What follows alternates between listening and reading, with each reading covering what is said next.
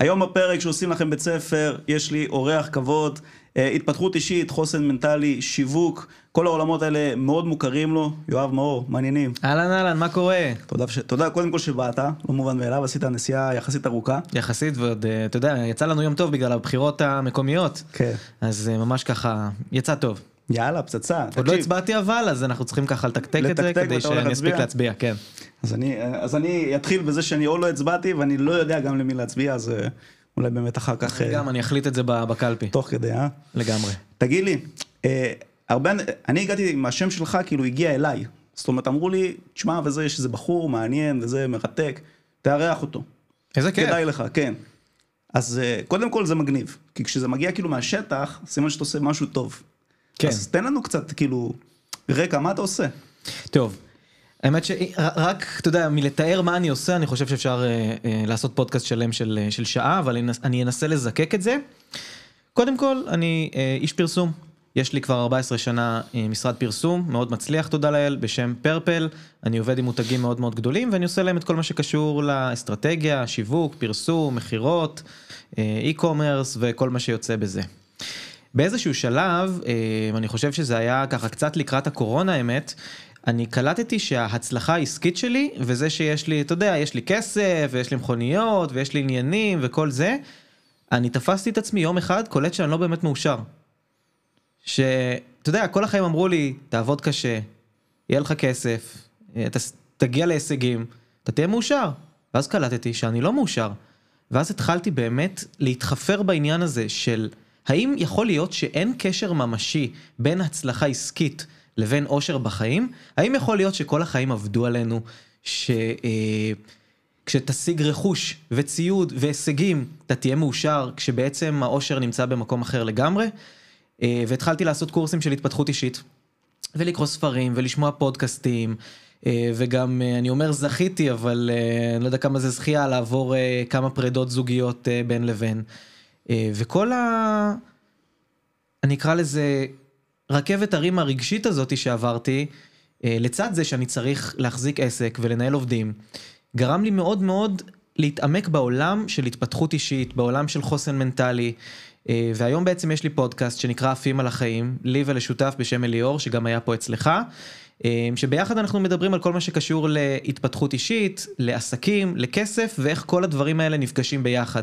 כי אתה לא יכול לעשות כסף אם אתה לא מתפתח אישית, או שאתה תעשה כסף אבל אתה לא תהנה מהכסף הזה, ואתה לא יכול להתפתח אישית אם אתה במינוס ואתה לא מצליח גם בדברים שחשובים לך. ביצה ותרנגולת. כזה. לגמרי, כי אם אתה עכשיו, אתה יודע, אתה יכול לקרוא את כל הספרים בעולם של התפתחות אישית וללכת לכל הקורסים. אם בסוף אתה במינוס, אתה לא מצליח להתקדם בעבודה, אתה לא מצליח ליצור זוגיות טובה בחיים שלך, אז זה ידע נחמד, אבל אתה לא משתמש בו.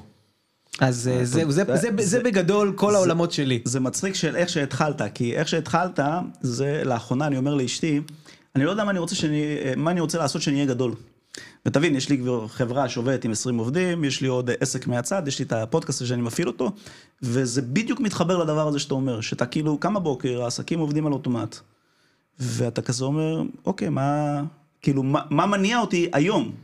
וזה מתחיל, כי זה, זה מצחיק שהתחלת דווקא בזה, כי אני נראה לי נמצא במקום הזה, אז זה יהיה פודקאסט בשבילי. אז מה, מה, מה. עשית מרגע שכאילו הבנת שאוקיי, הצלחת, עסקית, ואז הלכת להתפתח, ואז מה הייתה המהות שלך בעצם, לעזור לאחרים? הבנתי כשהתחלתי לעשות פודקאסט שפתאום אני מתחיל לקבל אה, תגובות של וואו שמעתי את הפודקאסט שלך וזה כל כך עזר לי תודה על הכלים ש- שנתת בזכותך התפטרתי מעבודה שלא עושה לי טוב. כאילו פתאום הבנתי שיש לי גם את היכולת אשכרה לתת כלים לאנשים אחרים כי עד עכשיו אתה יודע אה, עולמי היה צר כעולם נמלה הייתי קם בבוקר. עובד, עובד קשה ו- ומנהל את העובדים שלי ועושה עושה הרבה מאוד טוב ללקוחות שלי ובאמת מביא תוצאות עסקיות מצוינות, אבל לצורך העניין לא הייתי מייצר תוכן בעצמי. הייתי עושה עוקב להמון המון אה, יוצרי תוכן אחרים, אבל אמרתי, אני לא מעניין. למה שאנשים ירצו לעקוב אחריי? למה שאנשים ירצו לשמוע את הפודקאסט שלי? למה שאנשים ירצו לראות את התוכן שלי? כאילו, מה אני כבר יכול לחדש למישהו? אבל uh, האמת שאליאור די דרדר אותי לזה, אני אומר במרכאות, uh, הוא בעצם, היה לו משרד לידי, והוא זרק לי יום אחד, יאללה בוא, שנינו יש קצת זמן פנוי, בוא נעשה פודקאסט ביחד. ואמרתי לו יאללה, כי גם, כי, כי חיפשתי דברים חדשים בחיים, והוא נראה לי בחור נחמד. ופתאום כשהתחלתי לעשות פודקאסט, הבנתי כמה השפעה יש לדבר הזה.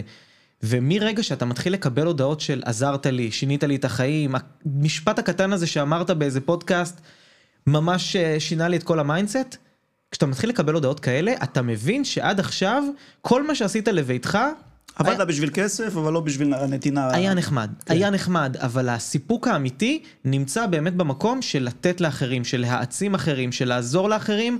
אני אוהב להגיד את זה, אם להסתכל על מישהו מלמעלה, אז רק כדי להושיט לו יד כדי לקחת אותו לשם גם. אוקיי, אז, אתה, אז אתה אומר שאתה מה, אתה נהנה מהפידבקים כאילו שאתה מקבל, או מעצם ה... ה אתה יודע, ה position ששמת את עצמך, כאילו ממצב שאתה בעל עסק ורוצה עוד לקוח ועוד lead ועוד כסף, למצב שאתה כבר הפכת את עצמך כאילו ממקבל למשפיע. תראה, אה, בכלל אני חושב היום שקשה מאוד להצליח עסקית אם אתה לא בונה גם personal brand. כלומר, אם אתה עכשיו בעל עסק שנפגש עם לקוח בעסק ויש לך גם תוכן ברשתות ואתה גם משפיען בפני עצמו, הרבה יותר קל לבן אדם מולך להתחבר אליך. קודם כל כי כשהוא בודק מי אתה, הוא כבר רואה שיש לך עוקבים ויש לך השפעה ושאתה גם בן אדם טוב. הוא יכול לראות שאתה משתמש בחשיפה הדיגיטלית שלך כדי לעשות טוב לאנשים וכדי לתת אה, אה, מסרים שיש בהם ערך. Mm-hmm. אה, אבל אה, אני, אני באמת חושב ש... אנשים שלא מנצלים את, ה, את העניין הזה של כל הכוח הזה שיש היום ברשתות החברתיות כדי לבנות את עצמם, כדי לתת איזשהו תוכן לאחרים, הם פשוט מפספסים נקודה ענקית בהיסטוריה ש, שבאמת, זה, אנחנו נמצאים ברגע ענק בהיסטוריה שיש לכל בן אדם את היכולת להפוך לערוץ שידור ולערוץ מדיה בפני עצמו. אז אתה יודע מה, בוא, בוא ניקח את זה לשם. כן. סבבה? אני לאחרונה התחלתי להתעסק קצת בכל הנושא הזה של המדיה. אז בוא, בוא אני אגיד לך את הפרשנות שלי ותקן אותי אם אני טועה. טיק טוק, יש לך שם טמטום אחד גדול, טרנדים, כאילו משהו באמת, אני לא יורד על אף אחד, אבל פשוט אתה גולל לשם, אתה מרוקן את המוח שלך. אינסטגרם זה מתחלק לשתיים, או לאנשים שאתה מדבר עליהם כמוך, שהם כאילו נותנים ערך ללקוח, או לכאלה שהם נותנים ערך, ואני שם ככה בסוגריים, בשביל בסוף למכור איזשהו משהו. נכון. איזשהו תשתית עסקית, רק דיגיטלית. נכון. באיזה מצב קודם כל אתה נמצא? תגדיר את ה, ככה את okay. תוכן שלך. קודם כל, אני לא מוכר כלום ברשתות החברתיות שלי. זה יתרון וזה חסרון. זה יתרון בגלל שבן אדם עכשיו שנוחת אצלי באקאונטים אה, ברשתות החברתיות, הוא באמת יכול לצרוך תוכן שהוא פיור תוכן. אני נטו אוהב לתת, אני מוציא המון כסף מכיסי כדי לייצר תוכן, פשוט כדי לתת לאנשים. אני לא מתפרנס מזה, אני לא מבקש מהם שום דבר בתמורה, אני לא אומר תקנו את הקורס שלי, אני לא אומר תבואו להרצאה שלי. אה, אז, אז זה ההובי שלך. זה הובי לחלוטין. Okay. אז מהבחינה הזאת זה יתרון. אבל אני גם חושב שבאיזשהו שלב כשאתה לא מוכר לבן אדם משהו, אז הוא מתחיל כבר קצת לזלזל בך. Mm-hmm. כלומר, כשאתה נותן תוכן ואתה אומר בסוף, אם אהבתם את מה שנתתי לכם עד עכשיו, בואו תקנו את הקורס המלא, בואו תקבלו עוד ערך, עוד מידע. כשאתה מבקש על זה כסף, אני חושב שאנשים מעריכים את זה, כי הם באים ואומרים, אוקיי, אם זה מה שקיבלתי כן. בחינם, אז מה אני אקבל בכסף? כלומר, איזה וואו אני הולך לקבל אם אני הולך לשלם לבן אדם הזה, ואנשים רוצים לשלם. כל הזמן יש כזה דיבור על הישראלים שהם רוצים הכל בחינם והם לא רוצים לשלם. ישראלים אוהבים לשלם על משהו שהם מרגישים שיש להם ערך בו. אנשים רוצים לשלם ולשלם הרבה. כי כשאתה עכשיו הולך נגיד לאיזשהו קורס ואתה שילמת עליו לא יודע מה, עשרת אלפים שקל, קודם כל אין מצב שאתה לא תיקח הכל מהקורס הזה, כן. שאתה לא... אפילו אם אתה עכשיו הולך לקורס, משלם עליו עשרת אלפים שקל, ובמשך שלוש שעות אתה רק יושב ויש שתיקה באולם. כן, אתה תיקח לא, את השתיקה הזאת. אתה לא תצא ותגיד בוא נעבדו עליי, אתה תגיד איזה גאון. איזה גאון, הוא, הוא, אני שילמתי כדי כן. להיות עם המחשבות שלי, עם, ה, עם, ה, עם, עם עצמי. להבדיל מקורס אה, חינמי, שהוא יהיה ככה מעל המדף שלך, ויהיה לו כבר אבק, ואתה לא תפתח אותו בחיים. בדיוק, אנשים אוהבים לשלם, אתה יודע, mm-hmm. תמיד אומרים את ה... יש את הבדיחה הזאת, מי, מי הבן אדם הכי מאושר בעולם? זה שמגיע עכשיו אה, למלון אה, יוקרה, אה, ובאמת נהנה, הכל כלול, שותה מקוקוס, ובאמת החיים שלו וואו. מי הבן אדם הכי אומלל בעולם? אותו בן אדם ששאל מישהו עכשיו לידו, תגיד כמה זה עלה לך? והוא גילה שזה עלה להוא פחות, אותה חופשה. כלומר, אנחנו תמיד, אתה יודע... יפה, אז אתה נכנס פה ל mindset כבר. כן, אנחנו, אנחנו אוהבים, אוהבים ואוהבים לשלם, אבל אנחנו אוהבים לשלם פחות מ... פחות מאחרים. מאחרים. כן. אוקיי, מעניין. אז רגע, אז המודל הזה של היצירת תוכן ברשתות, הוא הולך לשנות אצלך, או שכרגע זה עדיין נשאר אורבי? תראה, אני כי לא... זרקת איזה משהו ובין השורות שמעתי כזה שכאילו יכול להיות שכבר מתחיל לזלזל בך כי זה יותר מדי חינם. אני לא אומר שמזלזלים בי, אבל אני כן אומר שיכול להיות שבאיזשהו שלב אני אתן תכנים שהם יותר פרימיום לאנשים שירצו להיות איזושהי קהילה סגורה שמוכנה לשלם בשביל הדברים האלה. כי תחשוב שעדיין, אני, יש לי כרגע, אה, ב, ב, בעוד אנחנו מקליטים את הפרק, יש לי סדר גודל של 30 אלף עוקבים נגיד באינסטגרם ועוד איזה 20 ומשהו בטיק טוק. אגב, אנחנו נדבר תכף על הטיק טוק, כי אני לא מסכים עם זה שהוא אה, טמטום, מוחלט. אה, אז אה, יש לי כרגע באמת סדר גודל של, של עוקבים כאלה. ואני אני לא פוסל איזשהו מצב שאני ארצה יום אחד למנף את זה למשהו. אני לא... ברור, לא תשתית, נכס דיגיטלי, כן, ברור, מה? כן. זה עוד העולמות שלך. לגמרי. זה אוי ואבוי אם הסנדלר ילך יחף, אם לא תנצל את התשתיות האלה שבנית. אני באמת חושב שהם לא מזלזלים בי, אבל כן אם אני אוכל עכשיו לייצר מתוך כל הכמות הזאת של האנשים איזשהו מעגל סגור שמקבל ממני תכני פרימיום, אז זה ייתן לי הרבה מאוד ערך, כי אני אוכל להגיד דברים שאני לא בהכרח יכול להגיד אותם לקהל גדול, וזה ייתן להם ערך, כי הם באמת. באמת ירגישו יותר קרובים אליי. יקבלו. תחשוב שבחשיפה גדולה יש גם הרבה מאוד חיסרון. כלומר? ושוב, אני, אני, אני קטן יחסית, אני, אני דג אה, רקק, כן? יש אנשים של מאות אלפי עוקבים, שאני שואף להיות שם, אבל תחשוב שהיום כל דבר שאתה אומר ברשת החברתית יכול לעשות סקנדל ויכול גם לפגוע בך. עכשיו יש לי עסק, יש לי עסק מצליח. אבל תגיד, אני חייב לעצור אותך. מה, מה תעשה עם 100 אלף עוקבים אם זה לא בסוף עסק? אני מנסה להבין עכשיו, כאילו, מציעים לי כל מיני דברים, אתה יכול לעשות את זה ואת זה, ורילסים, ו...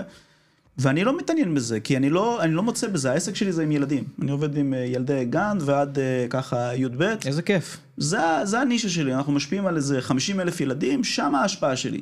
ואני מסתכל, ואני אומר באינסטגרם, טיק טוק וכל הדברים האלה, אם אני לא מוכר משהו בסוף, אני אומר, בסדר, אני מתפעל את הדף, אבל למה אני צריך 100 אלף? אני מעדיף שיהיה לי, היה לי פה פרק גם כן עם איזה מנהל סושיאל, והוא אומר, עדיף שיהיה לך אלף עוקבים שהם יהיו אלף לקוחות, מאשר 100 אלף עוקבים שיהיה לך מתוכם 100 לקוחות. תראה. אני מדבר איתך בביזנס, כאילו... אני ב- מסכים, מבחינת, מבחינה עסקית זה נכון. היום רשתות חברתיות זה פלטפורמה עסקית לכל דבר ועניין שאתה בהחלט יכול לעשות ממנה ביזנס. כלומר, אם עכשיו אני הייתי מחליט שאתה יודע, לשמחתי, שוב, יש לי את העסק שלי ואני לא צריך את הרשתות החברתיות האישיות שלי בשביל להתפרנס ממנו, אבל אם יום אחד אני אחליט שאני מתפרנס גם מהרשתות החברתיות שלי, אני בהחלט אעדיף שעוקב שלי, אני אעדיף פחות עוקבים שמשלמים מהרבה עוקבים שרק צורכים את התוכן. יחד עם זאת, אני חושב שלהסתכל על עוקבים כאל כסף פוטנציאלי על הרצפה בלבד, זה חוטא למטרה. תחשוב נגיד שהיום אני מאמין שיש מטבע חדש, ממש מטבע, יש קרנסי חדש שנקרא עוקבים. ואדם שיש לו 100 אלף עוקבים, לא מדבר איתך על פיליפינים קנויים, 100 אלף עוקבים אמיתיים, גם אם הם לא קונים כלום, זה שהם מקשיבים לך, זה שהם עוקבים אחרי התכנים שלך, זה שהם סומכים עליך, בבוא העת זה ישרת אותך. מתי זה ישרת אותך? אין לדעת. יכול להיות שיום אחד אתה תרוץ לפוליטיקה. פתאום יש קהל שכבר אתה יודע שיצביע לך. הנה, אנחנו ביום של בחירות, אז אתה לא מתחיל לעשות פרסום עכשיו ולהגיד, אני בן אדם טוב, אה, תצביעו לי, תעקבו הם כבר אחריי. מכירים אותך. יש לך כבר את הקהילה שלך שעברה איתך דרך, שסומכת עליך.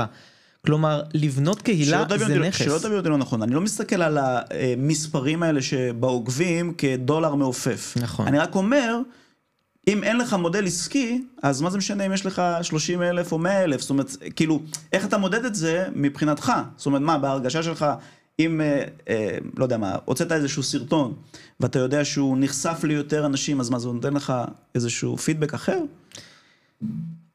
יש אה, משפט מאוד יפה, אה, your handshake is your paycheck. אוקיי. כלומר, ככל שאתה מכיר יותר אנשים ואתה נמצא באינטראקציה עם יותר אנשים, ככה אתה גם תרוויח מזה בסוף. עכשיו, להגיד לך ממש ש, שזה רק אומר עכשיו לשלוח לאנשים הזה, האלה איזה לינק להרשמה ולהוציא מהם כסף, אתה יכול לעשות את זה. אבל אני בהחלט מאמין שלתחזק קהילה, גם אם אין לך שום מטרה לשם כך, זה כמו להגיד, אני אהיה אדם נחמד כשאני אצטרך משהו מאנשים. לא, תהיה אדם נחמד כל החיים, אנשים יזכרו אותך לטובה. אנשים, כשיהיה להם את ה... אם ישמעו את השם שלך, תהיה להם קונוטציה חיובית, ואז ביום מן הימים, כאשר תצטרך משהו, תרצה להתייעץ על משהו, תרצה, אני לא יודע מה, להכיר בת זוג ותשאל האם למישהו יש איזה ידידה.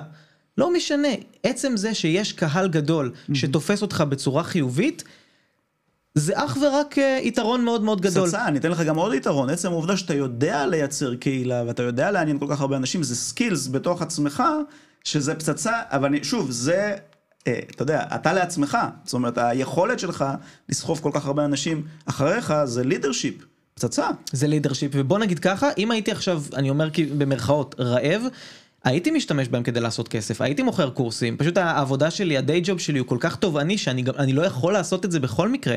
אם עכשיו חס ושלום יקרה משהו בענף שלי של הפרסום, ושוב, אני לא רואה את זה קורה, הוא מקסימום יעבור קצת טרנספורמציות AI כאלו ואחרות, אבל זה תמיד יהיה לזה ביקוש.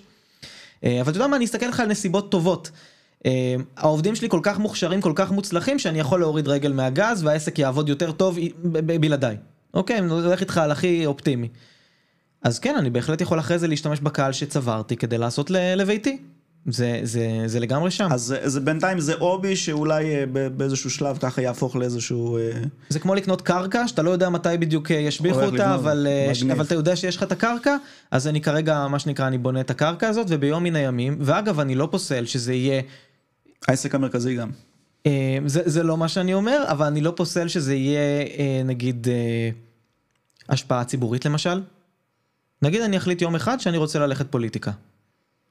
אני רואה שהדברים שקורים פה הם לא מנהיגותיים. אני לא מסתכל על המנהיגים שלנו ואני אומר וואלה, אני מבסוט. אבל אז אני אומר לעצמי, טוב, אתה יכול להתלונן, ואתה יכול להשתמש בכל הקהל שיש לך, שהוא רואה שאתה בן אדם טוב, הוא רואה שאתה, אה, אה, יש לך, אה, אתה, ש, אתה רוצה להעצים אנשים, אתה רוצה לחזק את ה mindset שלהם. וואלה, יכול להיות שאולי אני ארצה יום אחד להחליט שאני בונה פה את מנהיגות העתיד. אין לדעת. זה, זה, זה לפעמים עובר לי בראש. ואני יודע שאני אצטרך אנשים לדבר הזה, ואני צריך אנשים שמכירים אותי, ולא מכירים אותי יומיים. יאללה, פצצה. תכף נחזור אליך בנושא הקהילות וזה, איך זה, שם אני אקח ממך קצת ערך. אבל לפני כן, יש לנו איזה משהו לא סגור. טיק טוק וכל הטמטום הזה. יאללה, בוא נדבר על טיק טוק. תשמע, אני אתן לך את הפרשנות שלי טיפה יותר לעומק, כי זה, זה הכללה מדי להגיד שזה טמטום. אני רואה את זה ככה, טמטום, טרנדים, ובמידה ויש לך עכשיו איזשהו, לא יודע מה, אוכל, או יכול להיות שזה רק האלגוריתם שלי, כן? אבל זה הדברים, ואני מסתכל ואני אומר, אני לא מקבל שם תכנים כמו באינסטגרם, שכאילו, אתה יודע, איזשהו וואו, איזה אפקט הוואו. בטיקטוק אתה מקבל כאילו משהו רדוד. ת, ת, ת, תשנה לי את הדעה. אז אני אגיד לך שאני מקבל באינסטגרם תוכן הרבה יותר רדוד ממה שאני מקבל בטיקטוק. אוקיי. Okay. קודם כל האלגוריתם צריך ללמוד מה מעניין אותך. ברגע שהאלגוריתם בטיק טוק לומד מה מעניין אותך, הוא מגיש לך דברים סופר מעניינים. כל מיני אנשים שמסבירים לך על טריוויה, נותנים לך ידע על כל מיני דברים שלא חלמת עליהם בכלל, כל מיני life hacks כאלה. אתה דרכים... מחפש את זה או שתוך כדי גלילה זה מגיע? לא, אני פשוט גולל וגולל וגולל. עד שזה מגיע. מה שמעניין אותי אני צופה בו, הוא לומד mm. שתוכן כזה מעניין אותי, ואז הוא לאט לאט לומד לטייב את האלגוריתם ולתת לי לא, יותר... לא ביקרתי מספיק זמן. אבל, כשאתה רק נכנס נכנס לטיק טוק זה סדום ועמורה, זה ילדות מתפשטות, זה אה, כל מיני אה, באמת, זה, זה אה, אה, נערים ונערות נותנים מבטים מפתים למצלמה, זה סתם כל מיני שירים מטומטמים בהילוך מהיר זה, וריקודים. זה מרגיש, זה מרגיש לי כאילו תשומת לב כזה, כאילו אה, אה, רצון למשוך תשומת לב. חד משמעית. ו, וזהו, ושם זה נגמר. חד משמעית, יש טרנד כזה שאנשים כותבים על עצמם כביכול דברים שאומרים להם. עכשיו אתה יודע, אתה לא באמת יכול להוכיח שהבן אדם הזה לא, אומרים לו את הדברים האלה או לא. סתם, נגיד, אתה רואה שם, אז אני זוכר בהתחלה כל מיני תמונות של אה, אנשים וכתוב כזה, למה את סנובית כל כך? או אה, וואי, את כל כך יפה, אבל הלוואי ולא היית אה, כזאתי, לא יודע, סנובית. כאילו, אתה מסתכל ואתה רואה את הצומי, אתה רואה כמה הם כאילו... כאילו, ואוקיי, בסדר, נגיד אז מישהו אמר לך שאת סנובית, מה את הולכת ומעלה על זה עכשיו טיק טוק? אבל אנשים אוהבים לעשות את הדבר הזה, כי אין מה לעשות, זה, זה, זה, זה, זה היום אה, מה שנקרא אה, כיכר העיר, זה, המקום שבו כולם נמצאים, ומי שרוצה צומי, ואנשים רוצים צומי. בוא, כאילו, בסוף, אנשים תמיד רצו תשומת לב, אנשים תמיד רצו להרגיש אהובים ושמתעניינים בהם, אה, אז אם פעם אה, בן אדם שהיה רוצה תשומת לב היה צריך ללכת אה, באמצע הקניון ולבכות, או, או אני לא יודע מה, לנגן בגיטרה, היום הוא מעלה טיק טוק, כי כולם נמצאים שם. אין מה לעשות. אבל התשומת לב הזה, זה קצת מתחבר למה שאתה עושה, ואני רוצה ככה קצת אה, להעמיק לא בזה. לא כולם כאלה אבל. לא, לא, ברור, אבל אתה בסוף אומר התפתחות אישית, והתפתחות אה, ככה חוסן מנטלי ודברים כאלה, ובסוף, אתה יודע, אתה הופך להיות איזה לייק like אדיקט, כזה, כאילו, אתה רק מחפש את התשומת לב הש... המזויף. נכון. וזה הפוך ממה שאתה בעצם מנסה, אתה יודע, שלא שופטים אותך על פי תוצאות, ושלא כאילו, אה, אתה, אתה מעלה משהו רק בשביל לקבל בחזרה את התגובה של האם הייתי. בסדר. אז כאילו, מה אתה עושה זהו, שם? אז, אז קודם כל, אני עוקב אחרי הרבה מאוד יוצרי תוכן שאין להם כל כך הרבה uh, followers. אוקיי. כלומר, אני מאוד הייתי שמח לראות אותם גדלים ומתוגמלים על זה, כי אני מאוד מעריך אותם, אבל בסוף אני לא עוקב אחרי אנשים כי הם מצליחים, אני עוקב אחרי אנשים בגלל שהסתכלתי על התוכן שלהם ואמרתי, וואלה, אני מתחבר לבן אדם הזה, אני אוהב את uh, מה שיש לו להציע לי. עכשיו, לגבי עצמי, אני, אני גם חוט, אני חוטא בזה, כלומר לפעמים אני מעלה תוכן ואני רואה שאני מקבל עליו, אה, לא יודע מה, 5,000 לייקים, וואלה אני מבסוט, כיף, דופמין, עניינים, לפעמים אני מעלה תוכן שאני חושב שוואו, מקבל 70 לייקים.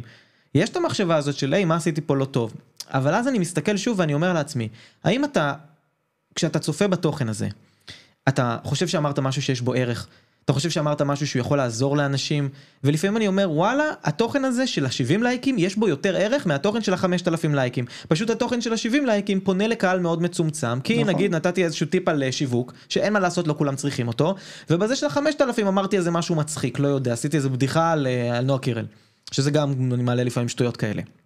אז אתה צריך תמיד להבין שהמספר כשמ- כ- כשלעצמו, הוא לא באמת אומר משהו. לא, פשוט נגעת בקהל יותר רחב. בדיוק. גם עומר אדם יקבל יותר צפיות לכל שיר מאשר שירים של אה, חווה אלברשטיין.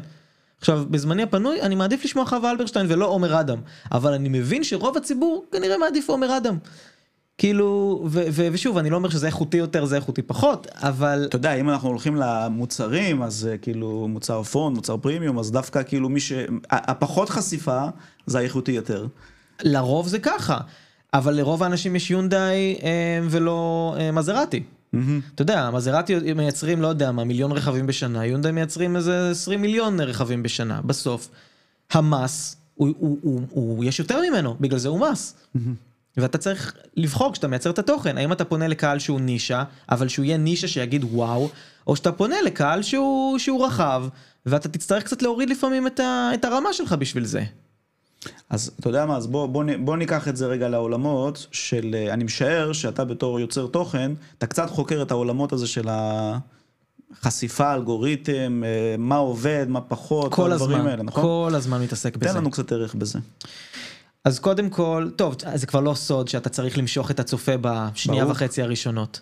אה, זה שנייה וחצי? חשבתי זה, שזה זה שלוש. אפילו לא, אפילו לא, שנייה וחצי זה הרבה. מה אתה אומר? שנייה וחצי זה הרבה, זה אז כבר... הנה, כבר חידשת לי, כי אני חשבתי שאוג זה שלוש שניות. זה, אין, אין באמת הגדרה מה זה הוק, אבל מן הסתם כשאתה גולל וגולל וגולל וגולל, אתה רוצה מתקצר, לייצר כן. משהו שאתה עוצר שנייה ואתה אומר רגע וואו מה, מה, מה, מה ראיתי פה. ואז אם זה מעניין אותך אתה ממשיך לצפות, אבל בכל מקרה אם, אם לא הצלחת לייצר את ההוק אז כנראה לא, לא, לא, לא, לא, לא תקבל. פספסת כבר את כל, ה... עכשיו, כל השאר. בוא אני אגיד לך משהו. כבר אנחנו במקום שאנחנו לא, לא, לא במקום הוגן. למה? למה? כי אישה יפה, אוטומטית יעצרו אותה יותר, גם נשים אגב. אז תשים אישה יפה ב- בתור אוק, ואז תדבר. נכון, אבל אז אתה שואל את עצמך, האם אני רוצה שאנשים יקשיבו לי רק כי שמתי אישה יפה בהתחלה? אני רוצה שיקשיבו לי בגלל התוכן שלי. כלומר, אתה מבין, זה תמיד לבחור כמה אני רוצה להיות אה, טוב לאלגוריתם, בדיוק, זה, כמה הבנתי. אני רוצה לעשות מניפולציות כדי להביא את הצפיות, לעומת כמה אני באמת רוצה, רוצה להיות אותנטי. להיות אותנטי ושמי שאוהב את התוכן שלי באמת יקבל את התוכן שלי אה, כמו שהוא. יש נגיד לצורך העניין מסעדות שמביאות איזה, יש בטיקטוק עכשיו איזה צרפתייה כזאתי, כן. שהיא מאוד מאוד יפה, היא מאוד ככה מדברת כזה במבטא צרפתי וזה, ומלא מסעדות לוקחות אותה כדי שהיא תמליץ על המוצרים שלהם. עכשיו, מצד אחד, אוקיי, מגניב, הם הבינו שיש פה משהו שמושך את הקהל, והקהל צופה בזה, ו... וסבבה, והם יקבלו מלא מלא צפיות. מצד שני, היא נמצאת כבר בכל כך הרבה סרטונים, שאני כן. כבר לא זוכר שום מסעדה כזאת. ואז אתה אומר, וואלה, אתה כבר לא מתייחס למסעדה. אתה לא מתייחס.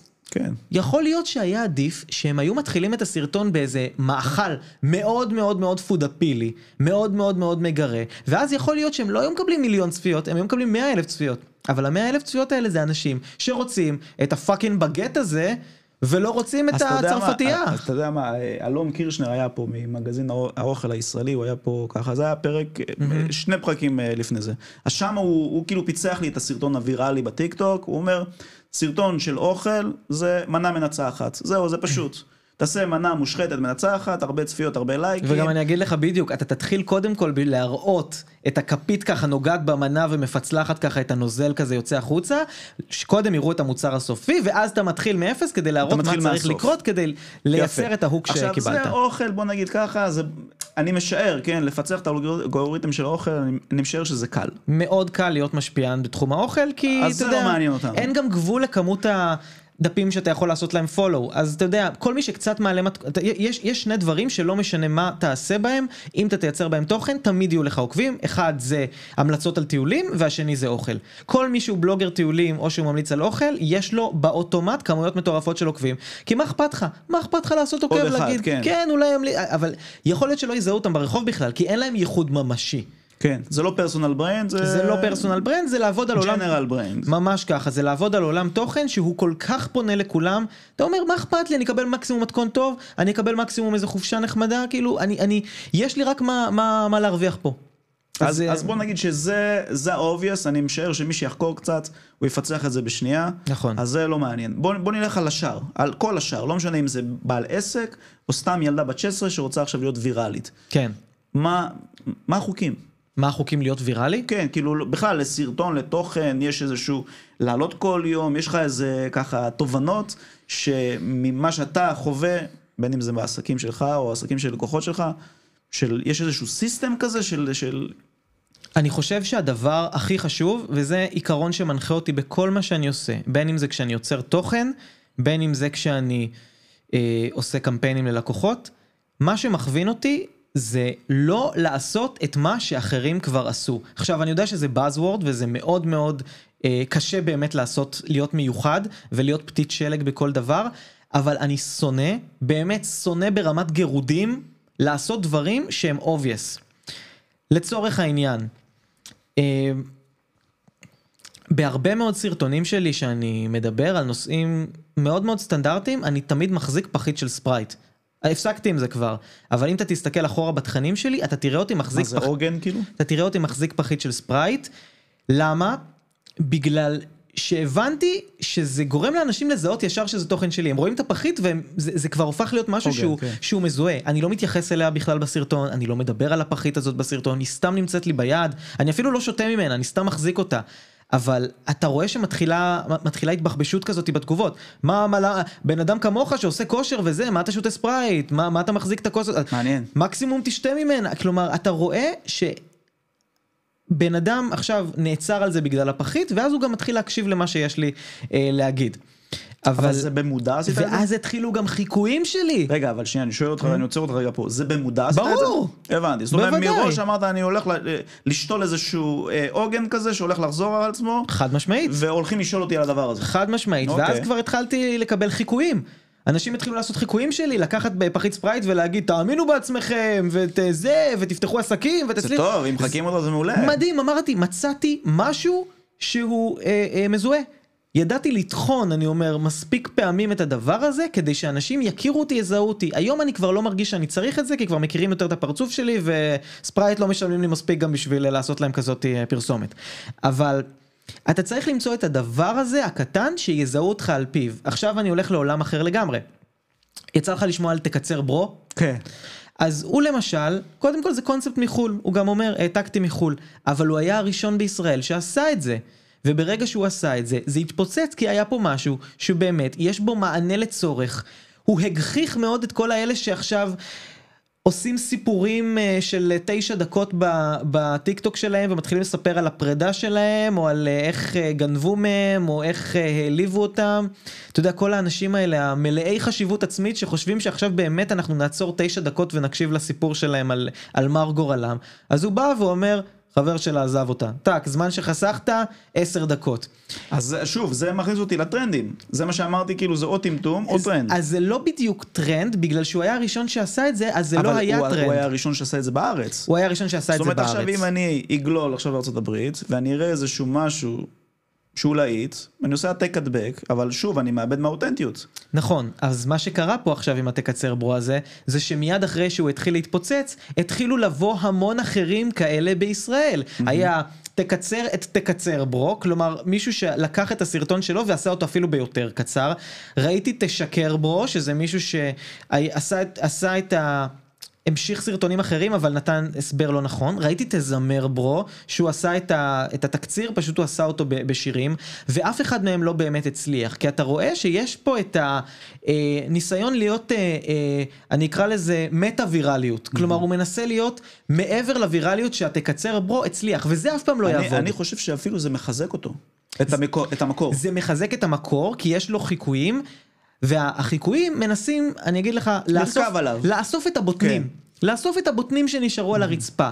אז הטיפ שלי לאנשים שמקשיבים לנו ורוצים להיות ויראליים, אל תראו עכשיו מה עובד ותעשו משהו דומה למה שעבד. תנסו למצוא משהו חדש. ושוב, נתתי את הדוגמה המטומטמת שלי, של להחזיק את הספרייט, תנסו, תנסו. היה את uh, רז, uh, שכחתי איך קוראים לו, רז, uh, רז עטיה, עורך דין. עם נת... הידיים. בדיוק. הוא היה אבל עורך... זה נראה לי מה זה באסה עכשיו שהוא נתקע בדמות הזאת וכל הזמן צריך לדבר עם הידיים. אני מסכים איתך, אני מסכים איתך, אבל אני מניח שזה נתן לו איזושהי מקפצה. כלומר זה שהוא התחיל לעשות את הסרטונים שלה, יודעים איך זה, צריכים עורך דין, זה כאילו, אה, כל ה...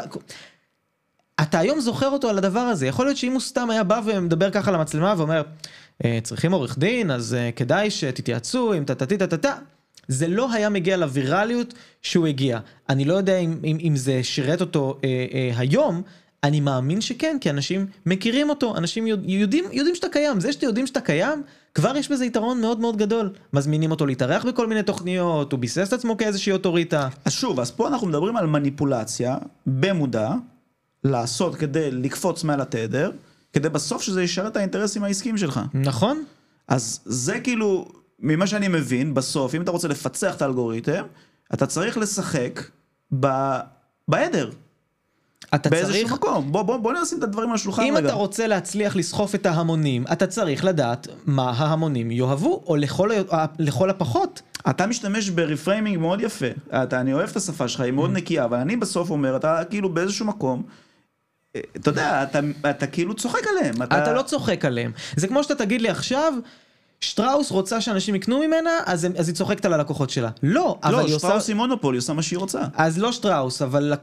מותג עכשיו אה, חדש, שרוצה לפרוץ, הוא צריך לדעת לסחוף את הקהל. אני אסתכל נגיד דוגמה, מותג שאני מאוד אוהב, ליברה. מותג ביטוח יחסית חדש. מה הוא עושה? הוא עושה פרסומות מאוד מאוד נועזות. כי הוא מבין שהוא צריך עכשיו לתפוס את הקהל. הוא לא יכול, לא, לא מספיק לו עכשיו יונים מדברות. הוא צריך את יעל שלביה מורידה מסכה ורואים שזה תומר קפון. כן, כלומר... אבל, אבל רגע, שנייה, אני רוצה רגע לעשות סדר. כי ליברה בסוף היא משלמת כאילו מאות אלפי שקלים, אם לא מיליונים, כדי להגיע לפריים טיים בטלוויזיה. אז זה גם כאילו, היא מגיעה והיא משקיעה מעצמה. פה מה אנחנו מדברים? תדבר עם ידיים, תעשה איזה טרנד אמריקאי. כדי, מה שנקרא, לפרוץ את, את הרעש, ואז שמה בעצם, זה לא אתה, אתה לא אותנטי. אתה כאילו רוצה בסוף לאסוף כמה שיותר אה, אה, לידים או לקוחות פוטנציאליים או לייקים או לא משנה מה, ואז יש לך איזושהי תוכנית עסקית, או גם בין אם אין לך תוכנית עסקית, אז בסוף יקראו לך לכל מיני שת"פים, יביאו לך כל מיני דברים שתפרסם, ואתה הופך לאיזשהו דף מסחרי. אבל אתה לא חושב שאתה יכול להיות אה, בולט ולמשוך תשומת לב ועדיין לשמור על אותנטיות? כלומר זה לא שאתה עכשיו חייב להיות מניפולטיבי כדי להביא את האנשים... אז תן לי, תן לי, הנה, תן לי דוגמה מי שאתה גולל, שאחד שהוא אותנטי, שהוא לא משתמש במניפולציות צעקניות או עם ידיים, או אה, צוחק על אה, קהל מסוים. או, או מגדר או לא משנה מה, והוא, והוא פרץ. יש, תן לי דוגמה. יש הרבה אנשים, אני מאוד מאוד אוהב את, ה, את הבולדוג. אתה מכיר את הבולדוג? לא. יש אחד uh, בטיקטוק שהוא, כל, כל הסרטונים שלו הוא רק יושב באוטו, באמת באיכות ככה גרועה, ורק מדבר לסלפי, ובאמת, ומצלמה לא הכי טובה בעולם, והוא עונה לאנשים ששואלים אותו שאלות על משכנתאות. והוא מדבר לאט, והוא לא, הוא לא מצחיק, הוא, הוא, אבל הוא עושה את זה כל כך אותנטי וכל כך יפה, הוא פשוט מסתכל למצלמה, ומישהו כותב לו כזה, אמרו לי שלקנות דירה זה לא טוב. והוא פשוט מדבר איתו ואומר, תראה, יכול להיות שזה טוב, יכול להיות שזה לא טוב, אני לא אגיד לך מה נכון, מה לא נכון, אבל תדע ש... והוא מסביר בצורה כל כך יפה, ותמיד הוא מסיים, תמיד הוא מסיים ב... בהצלחת תותח, תמיד. ככה לאט כזה גם, בהצלחת אותך. אני כל כך אוהב את הבהצלחה, גם, תבין, לפעמים גם מקללים אותו, והוא משיב בכזאת אה, נינוחות, נגיד אומרים לו, אתה, אתה לא מבין כלום, אני לא מבין איך, מי, מי שמך לייעץ לאנשים, אתה מוליך פה אנשים שולל. ומהצפייה שלך ומההבנה שלך בשיווק. כן. אתה חושב שהאדישות הזאת זה האותנטיות שלו? אני חושב שכן. או שהוא קצת מעורר את, ה... את הקצרי רוח שם ב... קודם כל? לראות אדם כל כך רגוע, כשמישהו כותב לו אתה לא מבין כלום והוא אומר, ממש מקריא את התגובה, הוא אומר, תומר 34 כותב אתה לא מבין כלום. אז קודם כל אני באמת לא מבין הכל. כאילו אתה רואה את הרוגע ואת הנינוחות, זה כבר משדר לי, בואנה אם הבן אדם מוכן לשים בפרונט תגובה שלילית נגדו ולהקריא אותה, ואז לענות בכזו נינוחות ועוד לסיים בהצ... בהצלחת תותח, וואלה, אני תופס ממנו כי הוא לא מתרגש. אז אתה מבין, מצד, מצד, יכול להיות שהוא בכה שעות לפני זה, אבל כשזה, כשהוא פותח מצלמה, אתה רואה שזה, וואלה, זה רותם אותך, אתה אומר, אני רוצה לעבוד עם בן אדם כזה שלא מתרגש, שבטוח בעצמו, שיכול גם לשים בפרונט דברים שהם לא בהכרח חיוביים. אתה לא באמת יודע מה קורה אחרי שהמצלמה נחבאת. אתה לא יודע, יכול להיות שבאתי לך עכשיו אה, מפה ולא יודע, והיה לי את היום הכי זוועה בעולם ואני רק רוצה ללכת הביתה לישון. עכשיו אני מדבר איתך, יש פה מצלמה. אני אנרגטי, אני עונה לשאלות שלך, אני כאילו... יכול להיות שאני הולך מפה, אתה לא תדע לעולם, יכול להיות שהיה לי את היום הכי קשה בעולם. בסוף אנחנו לא יודעים אף פעם מה עובר על אנשים וכמה מה שהם מציגים אה, אה, ברשת, כמה זה אמיתי, כמה זה פסאדה, אבל אתה כן רוצה לפחות שכשהמצלמה נדלקת, להתחבר לבן אדם הזה ולהרגיש ש... שוואלה, שאתה מתחבר אני חושב, אליו. אני חושב ככלל אצבע, אתה לא יכול ליצור תוכן כל כך הרבה זמן ולזייף. נכון. אני חושב שזה כלל אצבע, זאת אומרת, אתה יכול... אתה יודע, you can fool people sometimes, but you, you cannot uh, fool people all the time, כן? נכון. זה כאילו, זה הכי, הכי פשוט שיש. אני גם יכול להגיד לך שהיו תקופות שאני הייתי מנסה להיות ויראלי בכוח. Mm. היו תקופות שהייתי לוקח סרטונים שהצליחו בחו"ל, שהגיעו למספרים מטורפים של צפיות, ומעתיק אותם אחד לאחד.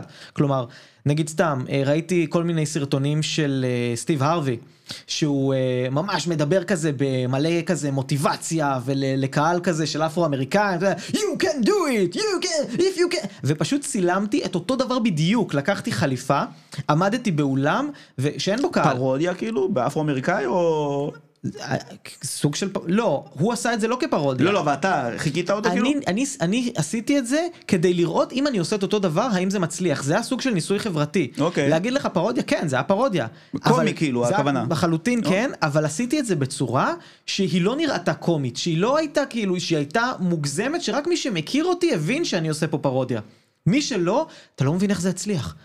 זה הצליח? זה הצליח בטירוף, אנשים כל כך התחזקו מהתוכן הזה, ממש לקחתי את הדברים שהוא צעק וצעקתי אותם בעצמי. אז למה לא המשכת? סתם דוגמה נגיד אם אני אשאל אותי. כי הרגשתי שאני עושה משהו שהוא לא אני. הרגשתי שאני עושה משהו שהוא לא אותנטי לי, למרות שהוא מצליח והוא מחזק אנשים בהגדרתו. יפה, אז, אז זה מעניין, כי אתה כאילו אומר, לפצח את האלגוריתם זה קל. לפצח את האלגוריתם זה הדבר הכי קל בעולם. אתה תלך לסרטונים שהיו ויראליים, תמדל אותם, תעשה את אותו דבר בדיוק. וזהו. זה מה שתקצר ברואסה גם.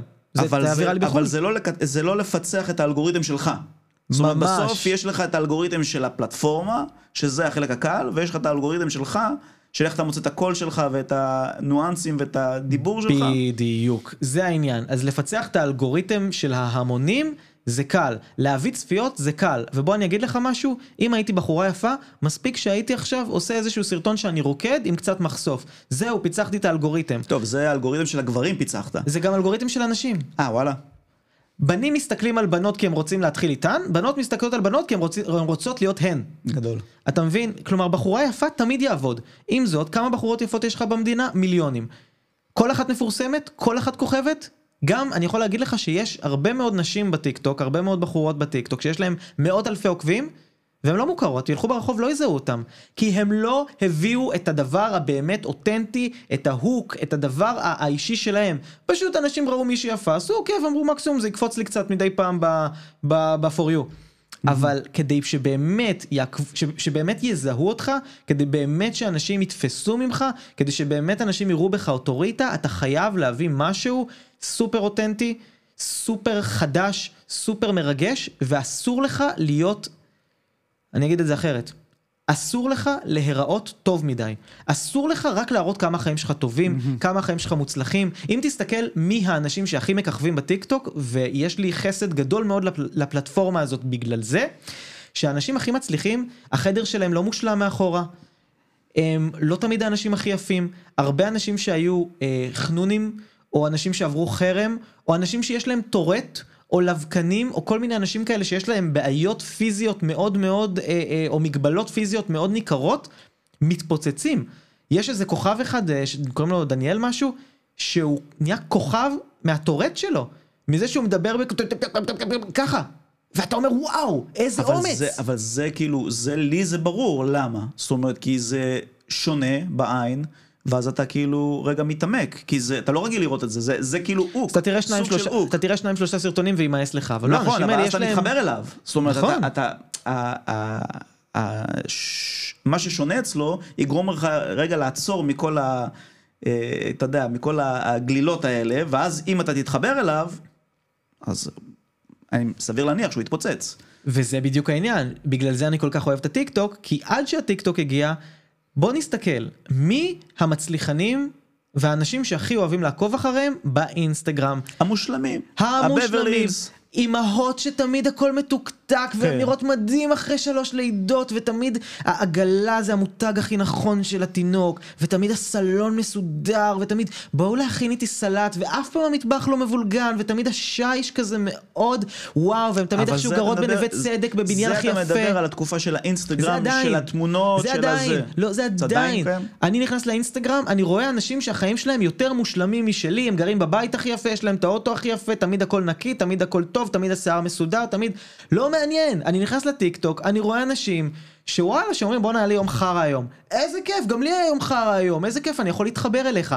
הטיק טוק, כמה שיש בו המון טמטום, הוא נרמל את זה שהחיים לא חייבים להיות מושלמים כמו באינסטגרם. הוא לא חייב להיות, בואו איתי לחופשה במלון הכי יפה במלדיבים. לא רוצה לבוא איתך למלון הכי יפה במלדיבים. לא רוצה, אני רוצה שהחיים שלי ירגישו לי סבבה, גם כשאני בבית שלי בכפר סבא, והיה לי יום קשה היום בעבודה, ונכנסו בי מאחורה מה, ברכב. אז גם את זה פסיכולוגית אני מצליח לנתח. שאתה עכשיו נותן לי את את הכלא מזהב באינסטגרם, אז אתה באיזשהו מקום, אתה כאילו נמצא, כביכול, אם אתה אוכל את הלוקש הזה, אתה נמצא מתחת. ולא בא לך להרגיש מתחת לשלמות הזאת. נכון. וכשאתה כאילו מתחבר לבחור פשוט, אה, כמוני כמוך, אז אתה אומר, אה, הנה, אני מזדהה, דומה, דומה מושך לדומה, כאילו, אתה יודע, זה כמוני כמוך, אז מי, דבר. מי האנשים שמתפוצצים מאז שיש את הטיקטוק? יש לך דני בולר, שהוא מורה כזה שמספר מלא מלא פריטי ידע, לא יפיוף, החדר שלו לא תמיד הכי מסודר מאחורה, מתפוצץ. יש לך את uh, דני סטל, איזה בחור כזה שעושה בדיחות קקי ופיפי, וזה בן אדם שאם הוא היה לומד איתי בכיתה, כנראה הוא היה הכי דחוי. והוא צוחק על עצמו, כי הוא קצת חנון כזה, והוא תמיד כזה פתאום מתייג כל מיני דוגמניות, ואומר, "אה, שחר חיון, אני מאוהב בך. ואתה רואה את ההומור העצמי, ואתה רואה את זה שהם לא לוקחים את עצמם ברצינות מדי, ומגניב לך. אינסטגרם עדיין, אם אני עכשיו אכנס ל... אני לא אקח את הטלפון, אבל אם אני עכשיו אכנס ל-for you, לא ל-for you, אלא לדף של האקספלור באינסטגרם, ואני אראה לך מה אני מקבל כן. שם, הבחורות הכי יפות, הרכבים הכי יקרים, שעוני יוקרה, כאילו זה תמיד גורם לך לחשוב שמה שיש לך הוא לא מספיק טוב. אני אגיד לך, יש לנו בדיחה כזאת במשרד, אתה יודע מה, מה השם העברי לאינסטגרם? קנה וקנה. מקנים וקונים. אתה נכנס, אתה מקנה, ואז אתה קונה. ואז אתה נכנס שוב, ואתה רואה שמה שקנית כבר לא מספיק. אתה עכשיו מקבל את הדברים היותר יקרים והיותר שווים ממה שזה. אתה, אתה נכנס, אתה רואה בחורות יפות, אתה אומר מגניב, אני אשלח הודעה, אתה שולח הודעה לאלף בחורות, מישהי מתייחסת אליך, אתה יוצא איתה, מגניב, טוב לך, אתה יוצא עם בחורה יפה וכל זה, אתה מתחיל לקבל עכשיו יותר יפות. כלומר, הוא תמיד ידע מה יש לך, ויציע לך את היותר יקר, את היותר יפה, את היותר טוב. האינסטגרם עובד על להראות לך שתמיד מה שיש לך בחיים הוא לא מספיק, הוא לא בסדר. זה מעניין מה שאתה אומר. והטיק טוק מראה לך שאתה בסדר כמו שאתה, ואת זה עם כל הטמטום שיש שם, אני חייב לו חסד נעורים. יפה, זה מעניין מה שאתה אומר, כי כאילו אתה אומר שבסוף האינסטגרם הוא לא משרת אותנו בכלל. הכלא עם זהב הזה הוא כאילו באיזשהו מקום. אינסטגרם הוא כלא מזהב, אמרת את זה בצורה הכי יפה שאפשר. יפה. עכשיו תגיד לי, אני אה, חוקר את כל העולמות הפרסום ושיווק. אתה חוקר המון דברים, זה נורא יפה. כן, אני. אני אגיד לך מה, כן, אני מלא זמן פנוי. אני עובד, אה, עכשיו הורדתי את זה מ-14 שעות ל-12 שעות אה, בשבוע, ושלוש פעמים בשבוע יש לי פודקאסט. מדהים. אנשים אה, מוכשרים כמוך באים, חלום. אתה יודע, 20 שנות ניסיון אני שואב בשעה, אז זה הכי כיף שיש. אה, מה ההבדל בין פרסום לשיווק? בהגדרה. שלך. שיווק זה כל התהליך, שיווק זה גם איך שאתה עוטף את המוצר. אז, אז כלומר, אני, אני, אני אחדד את השאלה. שיווק זה כל מה שקשור למכלול של איך אתה מציג את המוצר שלך לאנשים אז אחרים. רגע, רגע, סליחה, אני אחדד את השאלה. פרסום זה הפרסומת. יפה, אז אני אחדד את השאלה. מה ההבדל בין משווק למפורסם? למפרסם? למפורסם. בין משווק למפורסם. כן, כן, אני רוצה להבין את, ה, את הדבר הזה, כי קצת דיברנו על זה, קצת נגענו על זה. נגיד עכשיו יש לי 100 אלף עוקבים באינסטגרם, טיק טוק, תחליט, נעימית, לא משנה מה. ואוקיי, ס- אני, כנראה אני מפורסם בארץ. כנראה שהם מכירים יש אותי. לך אה, אה, קהילה שמכירה אותך יופי. ותופסת ממך. מעולה. עכשיו אני יכול להיות אנונימי לגמרי, ואני יכול שבמקום שיהיה לי personal brand, אני יכול שיהיה לי מוצר, נכון. שלא מכירים את הפרצוף מאחורי המוצר, ואני משווק על, ויכול להיות שאני אמכור את זה למיליון אנשים. נכון. אז אני רוצה כאילו, רגע בהגדרה שלך בתור איש שיווק, תן לי רגע את המפורסם ומשווק, איזה תהליכים צריכים לעבור בשביל זה וזה. וואו. אוקיי. אז קודם כל, כשאתה, אה, כאילו, אתה, אתה מדבר איתי, אני רק רוצה לוודא ש, שהבנתי את השאלה. אתה מדבר איתי בין לפרסם מוצר לבין לפרסם את עצמי כפרסונל ברנד? אני מדבר על בין זה שיש לי את ה skill לפרסם את המוצר, זאת אומרת שממש אני המשווק עצמו, זאת אומרת בין אם אני קמפיינר או אסטרטג או בסדר, לבין היכולת שלי להתפרסם. זאת אומרת, אני רוצה עכשיו, מה שנקרא, תגיד לי איזה סט כלים אני צריך בשביל שיהיה לי קהילה של, כמה אמרת? 30 אלף? כרגע 30. נגיד, אז איזה סט כלים אני צריך? כי אני לא אגיד לך עד 100 אלף, כי עוד לא הגעת לשם, אבל איזה סט כלים אני צריך בשביל 30 אלף עוקבים? ואיזה סט כלים בשביל 30 אלף לקוחות? אוקיי. אז קודם כל, אם יש לך את היכולת למכור לאנשים מוצר, כנראה יש לך גם את היכולת לפרסם את עצמך.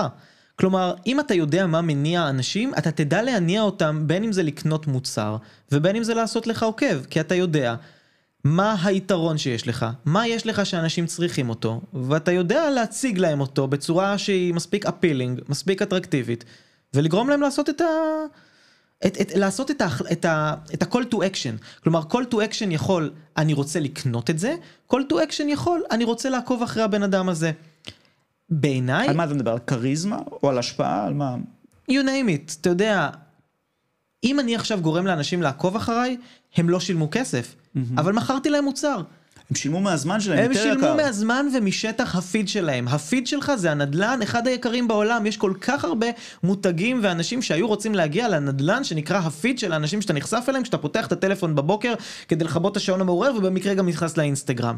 כלומר, אין הרבה הבדל בין הדברים האלה, כי בסוף אם יש לך תוכן שנותן ערך לאנשים, יעקבו אחריך. אם התוכן שלך לא נותן ערך לאנשים, לא יעקבו אחריך, לא משנה כמה תפרסם, כנ"ל מוצר. אם יש לך עכשיו, אני לא יודע מה, כוס שאי אפשר למזוג אליה כלום, סתם, לצורך העניין, תפרסם אותה גם במי... תשים כמויות של מדיה על זה, אף אחד לא יקנה כי אין ערך במוצר. יש לך מוצר שיש בו ערך מטורף, מטורף, רמה של איך לא חשבו על זה עד היום, שים עליו שני שקל ממומן, אבל הוא כל כך...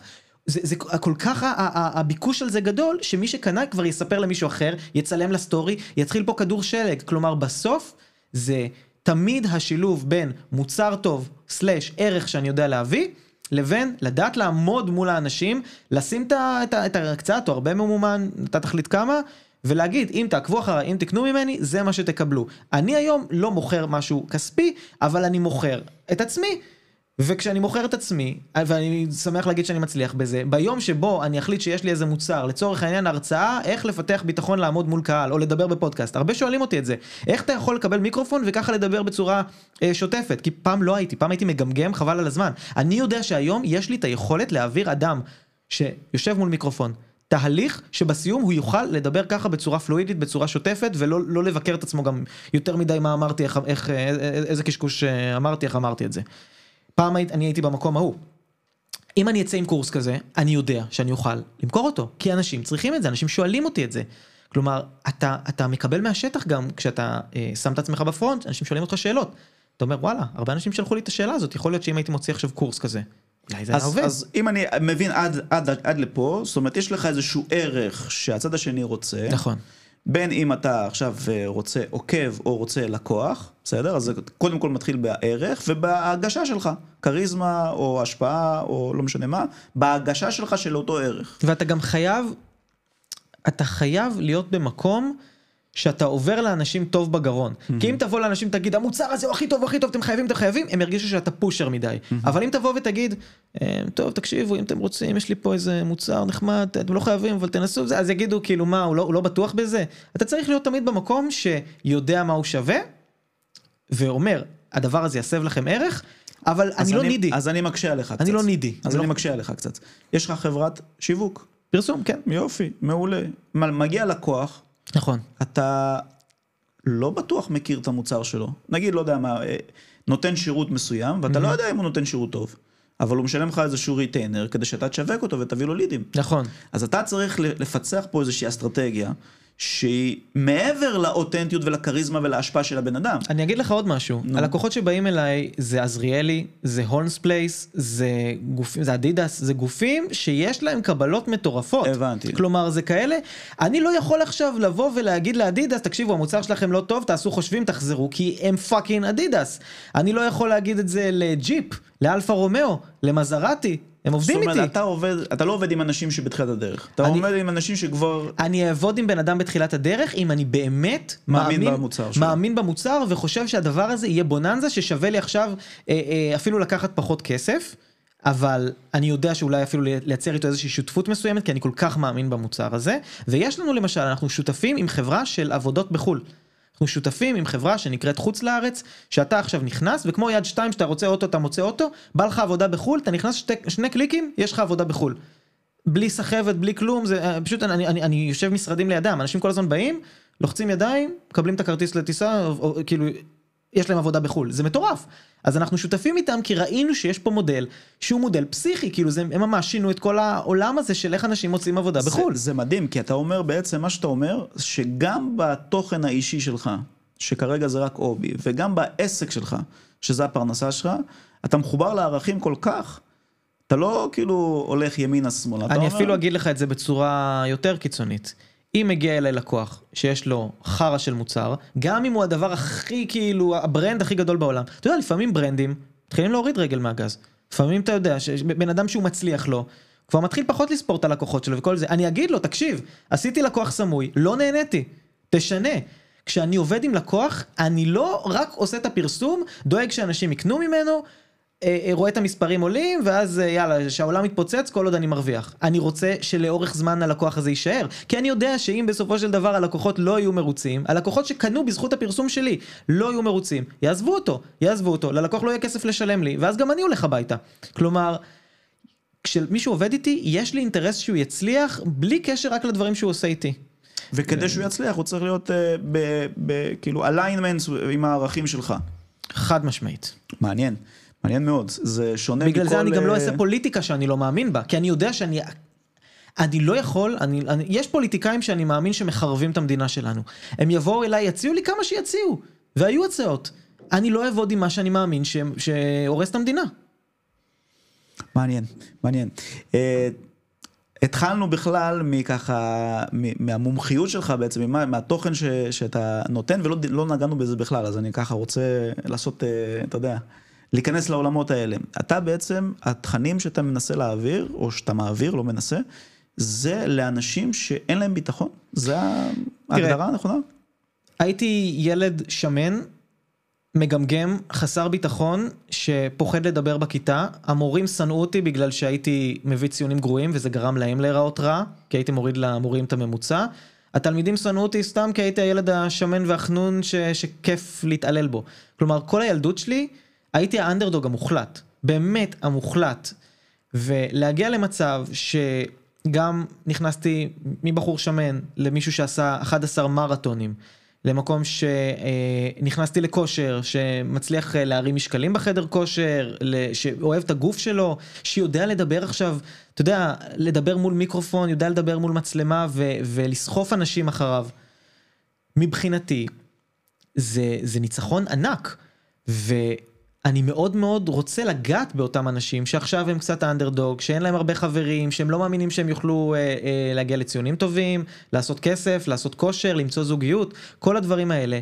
מבחינתי זו שליחות אדירה שבן, שהבן אדם הזה, היואב שהייתי פעם, יראה את התכנים האלה ויגיד וואלה, יש פה משהו שעזר לי. כלומר, זה, זה באמת באמת שליחות. אה, ואני מקבל כל הזמן כאלה הודעות, אני כל הזמן מקבל תודה, עזרת לי, אה, אה, נתת לי לחשוב פתאום על דברים עוד פעם מחדש, יכול להיות שהחיים שלי לא כאלה גרועים כמו שחשבתי, שאפשר... לא, לא, לא רואים במצלמה, אבל אני מטר שישים, ולהיות ילד נמוך בסביבה גבוהה גם, היינו בכפר סבא, הרבה כדורסלנים וזה, כאילו, זה היה קשה, זה היה קשה, וזה תמיד היה מין מאבק כזה בדימוי העצמי. אבל אתה יודע, אני שומע, דווקא פה אני שומע את הרפריימינג החיובי. אני שומע שזו הייתה המתנה הכי גדולה שלך.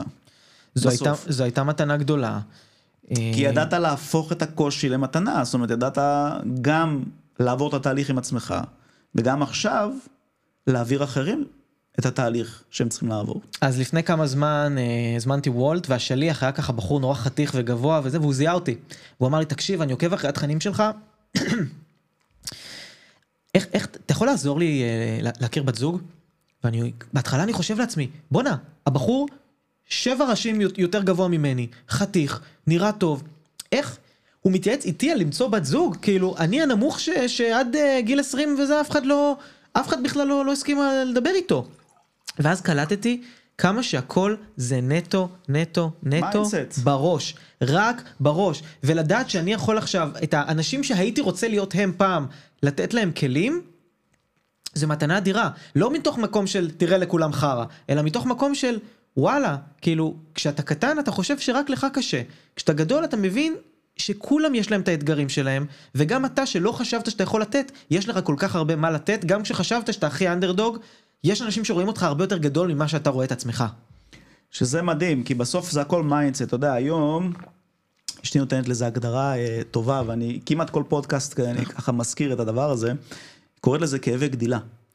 אתה יודע, בביזנס, אז אתה כאילו כל פעם, אה, לא יודע, נגיד אה, הייתי one man show, פתאום צריך להעסיק עובדים. עכשיו אין לך את הסקיל הזה של להיות מנהל. אתה לא פותח עסק ומלמדים אותך איך תקשורת בין אישית, ועכשיו העובד דווקא עשה לך פדיחה, ו... אז תמיד זה כאבי גדילה. וככל שאתה מתפתח, אתה כאילו לא מפחד מהדברים האלה. אתה להפך, אתה שמח שהם מגיעים, אתה מתחיל לזהות אותם שזה מקפצה, שזה כאילו זה ממש טרמפולינה של צמיחה. שפתאום מגיע לך איזה משהו שהוא לא נעים, אתה רגע, שנייה אחת, זה נוגע לך ברגש, ואחר כך אתה אומר, רגע, רגע, יש לי פה הזדמנות. אתה חייב איך אני כאילו- שמח שאמרת את זה. למה אני שמח? יש לי קטע שכל ראש השנה אני יושב ואני כותב לעצמי מה המטרות שבא לי להגשים השנה. מה הדברים שאם אני הגשמתי אותם, אז השנה הזאת הייתה מבחינתי שנה טובה. והשנה כתבתי לעצמי להיות אדם רגוע ונינוח יותר, שחי בשלום עם מצבי אי נוחות. עכשיו כשביקשתי את זה, מה שלא ידעתי זה שכשאתה מבקש דברים הם גם קורים. ואם אתה רוצה להיות אדם שיודע להתמודד עם מצבי אי נוחות, אתה חייב להיות במצבי אי נוחות. ואם אתה רוצה להיות אדם שיודע לשחות בכל אוקיינוס שהחיים זורקים אותך אליו, אתה חייב להיזרק לאוקיינוס. אתה לא יכול ללמוד את זה מצפייה בסרטים של אנשים שוחים, אתה חייב להיזרק. וכמה חודשים אחרי שכתבתי את הדבר הזה, התחילה המלחמה, חוויתי פרידה, כמה לקוחות uh, גדולים ואסטרטגיים uh, עזבו אותי, גם בגלל העניין של המלחמה וחובות ודברים כאלה ש- שהם נכנסו אליהם. מצאתי את עצמי בקשיים שלא חשבתי שאני אמצא את עצמי. אני הייתי בטוח שהשנה הקרובה הולכת להיות, מה זה שנה קלה? אחרי שנה קודמת, שאתה יודע, ש- שהיה אה, כל ההפגנות והעניינים וזה, אמרתי, די, השנה הכל יהיה טוב. ומצאתי את עצמי בשנה שעל פניו, כשאתה מסתכל על הנתונים היבשים, חרבנה. ואני אתמול בדיוק מצאתי את עצמי, אני אפתח את זה הכי, הכי, הכי, הכי בטוח שיש. יושב אצל הפסיכולוג שלי, אומר לו ככה, יש מלחמה. כסף שחשבתי שאני אקח הביתה, עדיין חייבים לי. חשבתי שאני אקנה דירה, אבל הכסף עוד לא, עוד לא אצלי בכיס, ואני לא יודע מתי אני אראה אותו. בת הזוג שלי, שמאוד מאוד אהבתי, לא איתי. אמ, יש לקוחות גדולים שבניתי עליהם והם גם לא איתי. על פניו, חרא. אבל אני יודע שאם עכשיו אני בוחר לא לשבת ולבכות על מר גורלי, אלא לקום ולטרוף את החיים ולהצליח להביא לקוחות חדשים, למצוא בת זוג חדשה, אה, אה, למצוא דרכים לעשות כסף אה, למרות המצב, למרות המלחמה, למרות הכל, זה הולך להפוך אותי למאדר פאקר הכי גדול שאני מסוגל אי פעם להיות לבן אדם שאנשים מסתכלים עליו ו- ומרגישים חשמל. ואין אופציה אחרת, כלומר, וואלה, הנתונים היבשים חרא. אבל מה שאני עושה אבל מזה, הפרשנות שלך היא פצצה. בדיוק, כי אתה מקבל פה אימון של להרים משקל שאין מה לעשות, קיבלת. המשקל, הבחורה הלכה, הלקוח הלך, הכסף הלך. עכשיו מה אתה עושה עם זה? איך אתה הופך את המינוס? אני אוהב להגיד, ככל שהקשת בחץ וקשת הולכת יותר אחורה, ככה התנופה תהיה יותר גדולה. ואני כבר מתחיל לראות שנכנסים לחיים שלי דברים מטורפים. מטורפים. רק מתוך זה שאמרתי, אוקיי, שיט הפנס. עכשיו בוא נראה מה עושים עם שאפשרת זה. את זה לקרות ולא נתקעת בתוך הדבר הזה. לגמרי. לא נתת לזה מקום. לגמרי. מדהים, מדהים. אני חושב שזה, זה, אתה יודע, זה, זה יכול לסכם את כל הפודקאסט בסוף. זה יכול לסכם את כל החיים. כל החיים, לגמרי, לגמרי. עוד איזשהו נושא שאתה רוצה ככה לתת לנו, כי אני, אתה יודע, אני יכול, אה, צריכים גם למסגר את זה בפרק זמן, אה, ונשמע שיש לך הרבה מה לתת. לגמרי, אבל, יש לי אה, גם אה, אבל את הפתק בקלפי שאני צריך לשים. אז זהו, אה, גם זה. טוב, אני חושב שנסיים באמת בזה ש... אם תסתכל על זה באמת לעומק, אה, אתה לא יכול להתפתח עסקית בלי להתפתח אישית. אתה לא יכול להתפתח אישית בלי להתפתח גם עסקית. כלומר, אתה חייב, אתה לא יכול להתפתח זוגית אם אתה לא מתפתח אה, אה, אה, אה, אישית. כלומר, כל, הד... כל תחומי החיים בסוף זה להסתכל איפה אני יכול להיות יותר טוב, איפה אני יכול... גם דברים לא טובים שקורים לי להיות אחראי עליהם, איך אני יכול להגיב יותר בנינוחות לדברים שקורים, איך אני יכול לקחת ביקורת בצורה יותר טובה, איך אני יכול רגע, לא רגע שנייה לצאת מנקודת הנחה שאצל כולם סבבה, שאם עכשיו מישהו יתפוצץ עליי, רגע, לפני שאני מרגיש מותקף, אולי עבר עליו משהו לא טוב שאני לא רואה בכלל. כלומר, הדבר שאני יכול לסכם איתו את כל, ה, את כל הדבר שדיברנו פה, החיים שלנו יהיו יותר טובים בכל פרמטר, אם נתחיל, להשיא, נתחיל להציב יותר סימני שאלה מאשר סימני קריאה. כשאתה מציב סימני קריאה, אנשים לא אוהבים אותך, כי אתה יודע, אתה מגיע ממקום שהוא מטיף. כשאתה מציב סימני שאלה, אתה חוקר. ואז כשאתה נמצא בחקירה, אנשים נהנים להיות איתך, נהנים לעשות איתך עסקים, אה, אה, נהנים להיכנס איתך למערכות יחסים חבר, חבריות, זוגיות, עסקיות, כי אתה לא יודע הכל.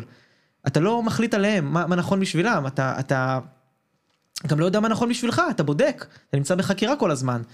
אז אה, זה הדבר החשוב בעיניי, סימני שאלה. במיוחד שאתה עובד עם ילדים, זה נראה לי מאוד מאוד חשוב שילדים ילמדו לשים סימני שאלה, כי מלמדים אותם בבית ספר, שאם אתה לא יודע את התשובה הנכונה, נכשלת. אמרת את התשובה הנכונה, הלא נכונה במבחן, כנראה לא למדת מספיק טוב. שנייה, רגע, מי אמר? בואו נדון, נדבר, נבדוק, אולי יש יודע, יותר אתה- מדרך אחת. אתה יודע, אני מלמד את הילדים ואני אומר להם, המצב שאני רוצה שתגיעו אליו, זה לא שתהיו תלמידים טובים. שתהיו מורים, שתבינו את המטריקס. זאת אומרת, שאני מעביר איזושהי פעילות מסוימת, אני מלמד אותם איך ללמוד. לא מלמד אותם את הלמידה. ו, ואמרת משהו על התפתחות, ואני חושב שזה אפילו עוד יותר במקרו. זאת אומרת, אתה כל הזמן מתפתח, בין אם תרצה או לא תרצה. כל הזמן. גם אלה שכאילו שומעים התפתחות אישית ואומרים, אה, זה לא, זה לא העולם זה שלי. ניו אייג', זה לא... כן, זה לא שלי, אבל זה לא, זה, לא, זה לא קיים, זה או שאתה הולך קדימה או שאתה הולך אחורה, אתה לא נשאר במקום. זה בטוח בעיניי. זאת אומרת, זה, אתה יודע, מים עומדים זה אך ורק אה, מכניס אה, זיהום לחיים שלך ואתה חייב תמיד להיות באיזשהו מקום אבל אתה תמיד תעדיף להתפתח אה, קדימה הרבה פעמים הקדימה הזה הוא מאוד מאוד מפחיד. הוא מאוד מאוד מפחיד לפעמים אני רואה אצל אנשים מהצד יש אנשים שאני מסתכל עליהם מהצד שהם כבר שנים מתלוננים אצלי על תקיעות באותם תחומים אותם תחומים ואני יודע כביכול אתה יודע אני חושב שאני יודע מה הדבר הקטן שהם צריכים לעשות אבל אני לא יכול להגיד להם מה הדבר הזה כי הם חייבים לגלות אותו בעצמם. אתה מבין? זה, זה, ויש לפעמים את, ה, את הפחד הזה מהדבר ש, שנמצא. כי לצורך העניין, בן אדם עכשיו שלא מצליח להיכנס לזוגיות, אבל, ואתה רואה שהוא לא יוצא לדייטים. אני מכיר אנשים כאלה. באיזשהו מקום יכול להיות שהוא פוחד כן לצאת לדייט. להצליח. כי, כי אז זה יצליח, ואז כן. מה קורה? מה זה היער הזה הלא מוכר שנמצא שם של זוגיות? עכשיו נוח לי. נכון, נוח לי לשבת נכון. פה בשמיכה, להגיד לא, אני לא מצליח, אני לא טוב. כי אם תגלה שאתה כן טוב, שיט. עסק, אם אני אגלה שאני כן טוב בעסקים, זה אומר שיכולים לעזוב אותי לקוחות, זה אומר שאני יכול להפסיד גם כסף, זה אומר שאני אצטרך פתאום להביא עובדים. כלומר, אתה רוצה את, את הכוכב הצפון הזה שנמצא שם, אתה רוצה להגיע לשם, אבל כשתגיע לשם אתה פתאום תראה דברים שאולי ייתנו לך ידע ו- ולהיווכח בדברים שאתה לא בהכרח רוצה אותם.